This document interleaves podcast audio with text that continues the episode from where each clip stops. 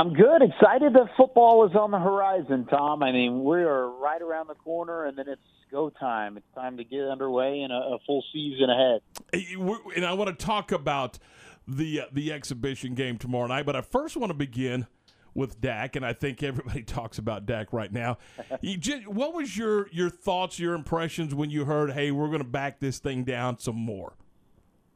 You know, it was a little bit uh, worrisome, I, I would say, at, at least for anybody who was hearing what Mike McCarthy said, because initially he said, "Yeah, we we had a bit of a, a step back," and then he kind of stopped and he clarified. He goes, "Not a setback; it's a step back, uh, taking a more conservative approach, so that way it doesn't turn into anything bigger." And initially, the the reports around this, at least from the team and from the training staff and uh, the, the coaching staff as well, were that this was a minor injury. And this wasn't necessarily a lot to worry about. Oh, Dak was saying he could have played through it if it were in the middle of a game. He just wanted to be careful. But now, whenever words like that, step back and conservative approach and being careful and something bigger, all of these buzzwords start flying around in the air in Oxnard, California.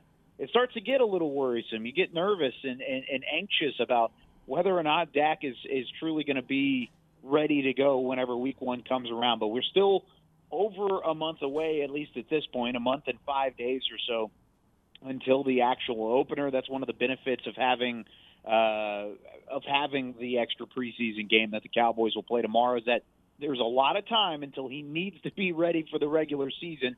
So I think that's more of what the message ended up being is that they wanted to be careful instead of throwing him into harm's way. Well, with being care uh, with being careful with Dak, that does give the other three the the snaps, and I think we're going to learn a lot more about the other three, and and we're going to find out whether or not there's a guy in camp right now that could be the guy if Dak is if ever goes down, right?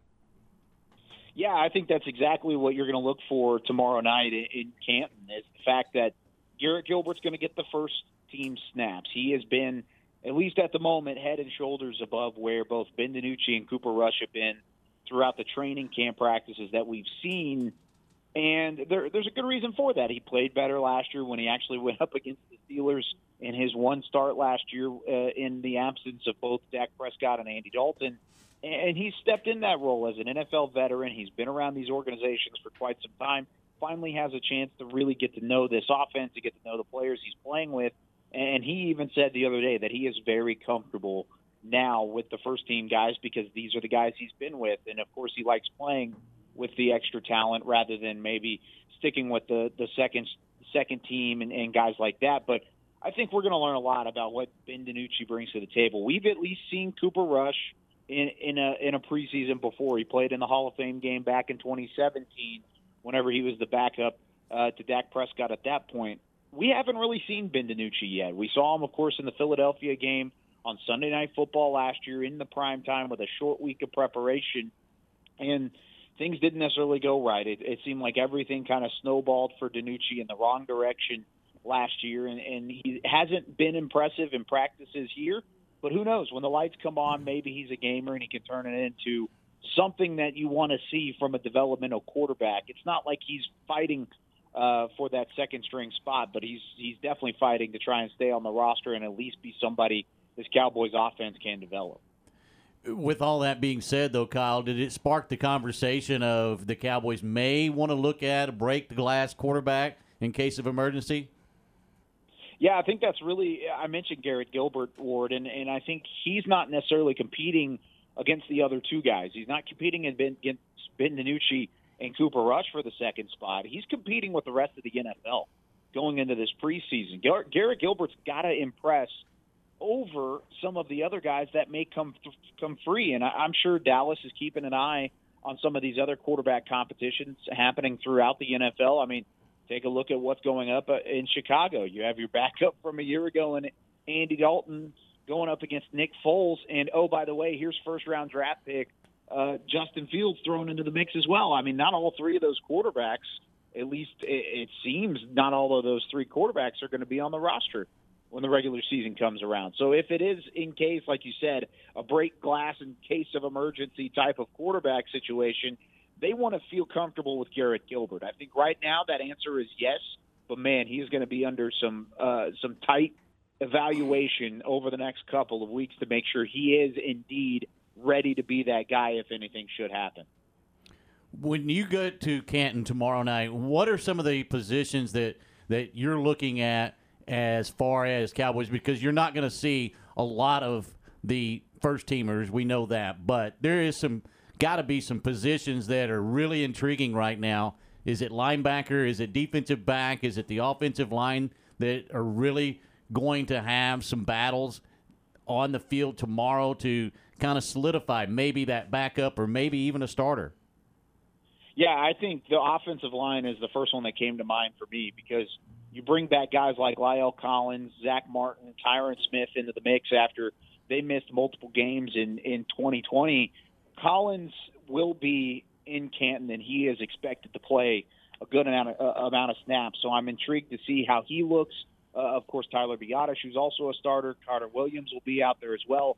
Zack Martin, Tyron Smith not making the trip, so we won't get a chance to see them initially. They've been dealing with a couple minor injuries throughout training camp so far, and they've missed a couple practices, and so Mike McCarthy just said it's best to leave them behind um, and, and get some reps for some of these young guys. But the depth of the offensive line has been a concern the last couple of years. I mean, we really saw it last year. You mentioned break glass in the case of emergency ward. It was just break everything last year because there was nothing nothing behind the starting offensive line. And I think that was a, an added point of emphasis this offseason. Connor McGovern has had a, a really good offseason. Terence Steele at the same time. Those are two guys that I think will get a ton of snaps tonight and get a chance to play in front of a really, really good Pittsburgh front seven. It's still yet to be seen whether or not TJ Watt uh, will play, but I mean, Pittsburgh's been a team that has had a nasty front seven in each of the last six or seven seasons. I mean, they lead the league in sacks with 337 since 2014, and that's not just one or two guys. I mean, that is a multitude of players that are able to put a, a pressure on opposing offenses, and I think that offensive line is going to have to stand up against that tonight. Kyle, tomorrow night. I'm sorry, Kyle. Uh, you, you, you, we we've talked a lot about Dak, obviously, and for, and, and for good reason. But there's other guys that uh, that are still got those lingering injuries and, and, that are coming along and coming along slowly, like an Amari Cooper. I mean, what what's his status right now? He's getting back into game action. He still feels like he is. He's going to be ready to go uh, for the Week One game against Tampa Bay. We actually talked to Amari an extensive uh, amount of time yesterday, uh, and he felt good about it. He kind of talked about the ankle injury. It was a it was a right ankle injury that bothered him last year. When they went in for surgery, they realized that there was something else, and they removed some bone spurs, and so there was a little bit of an added part of that procedure, and it's basically bone swelling that he's had to deal with uh, the, the last couple of months, and that's kind of what he's working back from. He said he is running routes now, uh, which is something he didn't do throughout the off season. He looks good. I think running these routes, there's no noticeable limp. He's just kind of taking things slow, taking things easy. And the Cowboys said that both he and Demarcus Lawrence uh, will probably not see any preseason action until we get back to Texas. So, of course, you got the Hall of Fame game tomorrow, and then next Friday they take on Arizona uh, in Arizona. So once they return to Texas, I fully expect Amari maybe to get mixed into the mix or put into the mix there, and then Demarcus Lawrence uh, was activated off of pup list yesterday, but he did not make the trip to Canton. So we may see Demarcus even before then. Sorry, I thought you were going, Tom. Kyle and I, Kyle, Ward and I are just kind of bantering back and forth. I, I was just thinking about Amari Cooper. If, if he is at hundred percent, this Cowboy receiving corps could be an elite receiving corps. It could be maybe the best in the NFL, don't you think?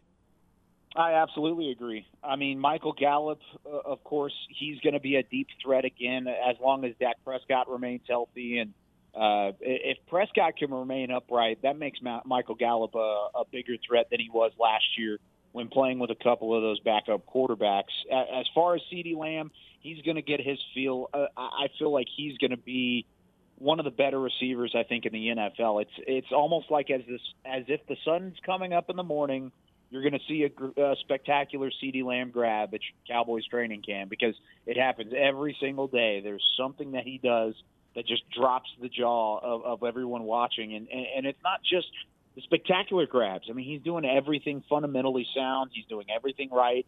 He's staying up off the ground. He's making uh, making plays, but he's also making it look easy for the most part. So I think there's a lot of excitement around CeeDee Lamb.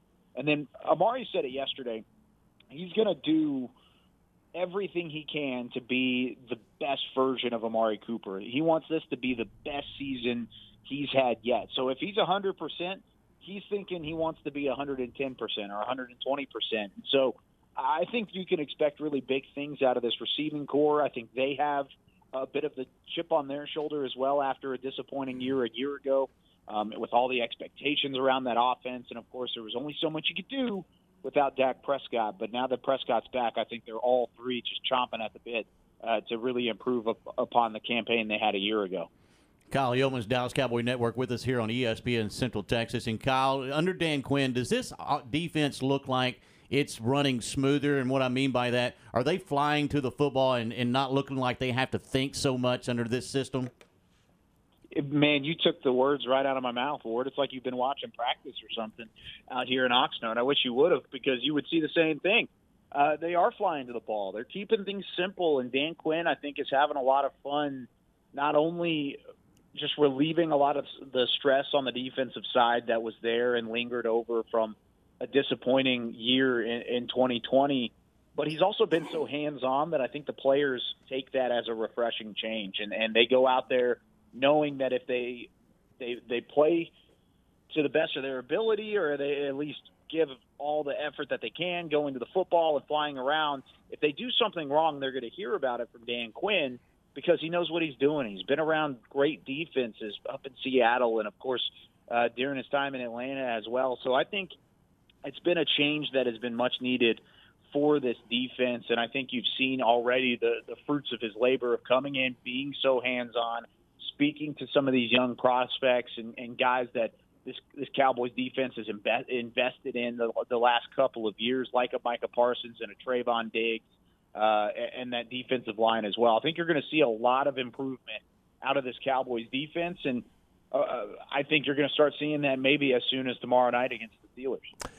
Okay, Kyle, I about fell out of my chair when I saw an interview with Mike McCarthy, and he said, "Everybody, hold on." He said the defense was ahead of the offense. I, now, hang on a second. He said the defense was ahead of the offense. Uh huh. You buying or you selling? I'm buying. Really? Right now. Yeah, I'm buying. And the reason why is I, I think it's also kind of what we talked about a minute ago is without Dak Prescott, and without this offensive line, the thing doesn't go as easily as it, as it should. And, and Dak's been held out of four practices now because of the shoulder injury. Um, the, the offensive line hasn't had Zack Martin, hasn't had Tyron Smith the entirety of their uh, uh, entirety of their snaps as well. The other day, I, I mean, there was one drive where Zack Martin was in the entire time, and it was a noticeable difference. I mean, Zeke had a wide open hole on back to back plays, and Zeke was able to explode through it for what not only was a first down, but more than 15 yards per pop on each of those two runs. So there is such a difference with those three guys Tyron Smith, Zack Martin, Dak Prescott in the mix. And for the most part, those are the ones that have missed the majority of their time in Oxnard so far. So I think it by default says the defense is ahead because the defense has been very healthy. Even without Demarcus Lawrence, Randy Gregory on the other side of the defensive end spot has had one of the more impressive camps, I think, out of any individual here in Oxnard. So I think right now I would agree with Mike.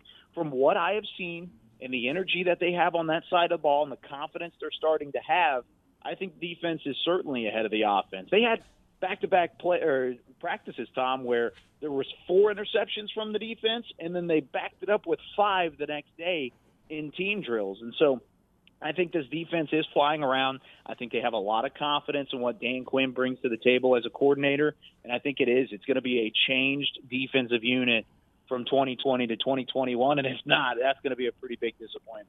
Kyle, one of the things last year, Bones uh, did a lot of things on the special teams, took some chances, maybe when he should have, maybe when he shouldn't have. But tomorrow night, we're going to get our first look at live special teams, and that's a place where some of these guys can actually make the roster if they do good on special teams. Do you expect him to take some chances again this season, or is he going to be more close to the cuff throughout the season? Do you think? You know, I think there's only so much you can do to slow down what Coach Fassel, Bones Fassel, can do uh, because he wants to do the craziness. He wants to have some creativity kind of sprinkled into his special teams units. He did it the entire time that he was in LA with the Rams as well as the special teams coordinator. So I expect to see it. I, I think he even said it that he's never going to go back on some of the decisions that he made.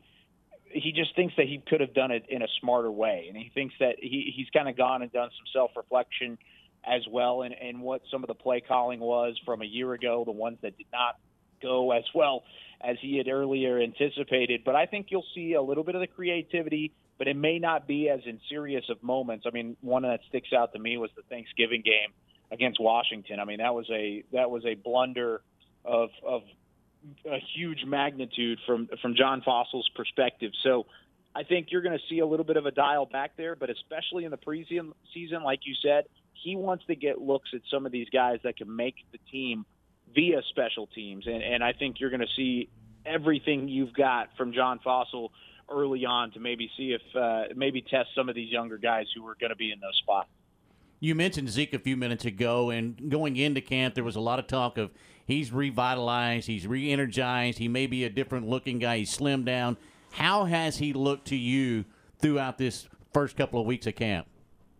He's looked really good. He's he's been every bit as slim as what he's been advertised. He's talked about going down a couple of pounds. He's been in a great mood. He's been having fun out there. Him and Tony Pollard have a bit of a competition going back and forth between each other, not in terms of the depth chart, but just in terms of running the football. They get at each other and and push each other to get better. But I think you're going to see a quicker, more elusive, shifty Zeke this year than you did last year. And and I, I think I've mentioned this on your show before, but it's just because I think they're going to expect him to do different things. They want him to be more of a receiver out of the backfield. They want the the explosive runs more so than just eating up carries like he has the last couple of years. So I think you're going to see a a quick Zeke, a slim Zeke, and a, a fun Zeke at the same time, which is a good thing for that locker room because when he's loose and he's having fun, I think everybody else can kind of follow along.